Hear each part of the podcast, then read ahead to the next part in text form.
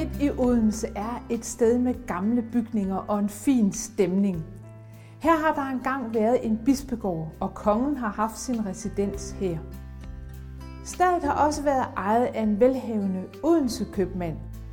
Men det endte hos en adelig familie Brahe, og i begyndelsen af 1700-tallet der oprettede Karen Brahe et adeligt kloster for ugifte adelsdamer, der kunne tage ophold på klosteret. Karen Brahe elskede bøger, og hun skabte i sit jomfrukloster en enestående bogsamling på flere tusinde bind af bøger og sjældne manuskripter.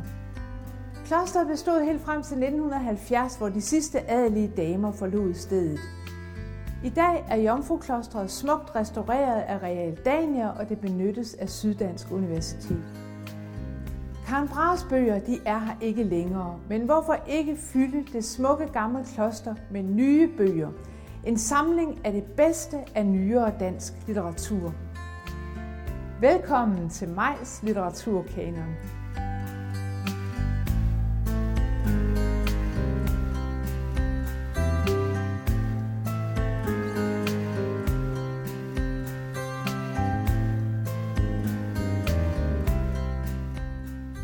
Rødby Putgarden, det er navnet på en færgeforbindelse, som mange af os har prøvet at benytte, når vi haster sydpå mod bedre himmelstrøg og vil spare mange kilometre på de tyske motorveje. Men Rødby Putgarden, det er også navnet på en vigtig bog, en roman af Helle Helle, der udkom i 2005. Når man læser Rødby Putgarden, så undrer man sig faktisk som læser, for den her bog den har hverken en dramatisk handling eller farverige karakterer, alt det, som ellers begejstrer os læsere. Men den er alligevel utrolig god og gribende. Og det er den, fordi den har noget meget vigtigt. Den har stemning, og den appellerer til læserens egen evne til at forestille sig mennesker og situationer. Det er sådan en bog, som bare ved at nævne æblefisk, stikkelsbærgrød eller hjemmebagt pizza med bagepulver kan kalde et helt univers frem. Helle Helle hun siger selv, at hun foretrækker at fortælle halve historier, fordi de halve historier er de bedste. Men hvad vil det sige at fortælle en halv historie? Jo, det betyder, at der bliver sagt meget mellem linjerne og mellem replikkerne. Det enkle sprog og de enkle detaljer, som et stykke vinerbrød eller lyserød neglelak, sådan nogle ting kan få en hel verden til at leve. Rødby Putgarden handler om to unge søstre, Jane og Tine, der bor og lever i Rødby og arbejder på færgerne mellem Danmark og Tyskland. De står i parfumen og sælger øjenskygge, solcreme, hårlak og gaveæsker med parfume til de rejsende.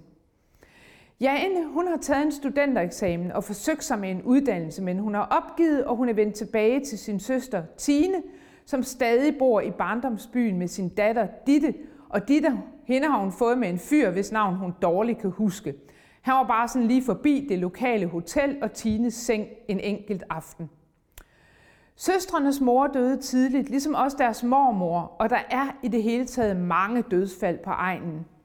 Vi er på et sted, hvor folk ikke lever særlig sundt og dør tidligt og ubemærket.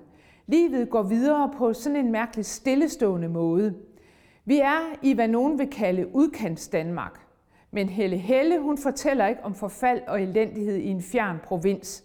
Det her det er ikke en bog om, hvor redselsfuldt der er i de her mindre befolkede egne af Danmark. Helle Helle, hun fortæller om helt almindelige mennesker, der på godt og ondt lever med hinanden midt i nutidens verden. De snakker sammen, og de klarer dagen og vejen. Og under hver replik og i hver situation, der ligger der sådan en indsigt i menneskers forhold til hinanden. Deres styrke og deres svaghed, og så er der i bogen en vidunderlig humor. Helle Helle, hun er replikkens mester, som i den her situation mellem de to søstre, øhm, hvor Jane hun lige er kommet hjem fra færgen, og så Tine spørger, er der ellers noget nyt dernede? Nej. Øh, jo, vi skal sælge badehætter.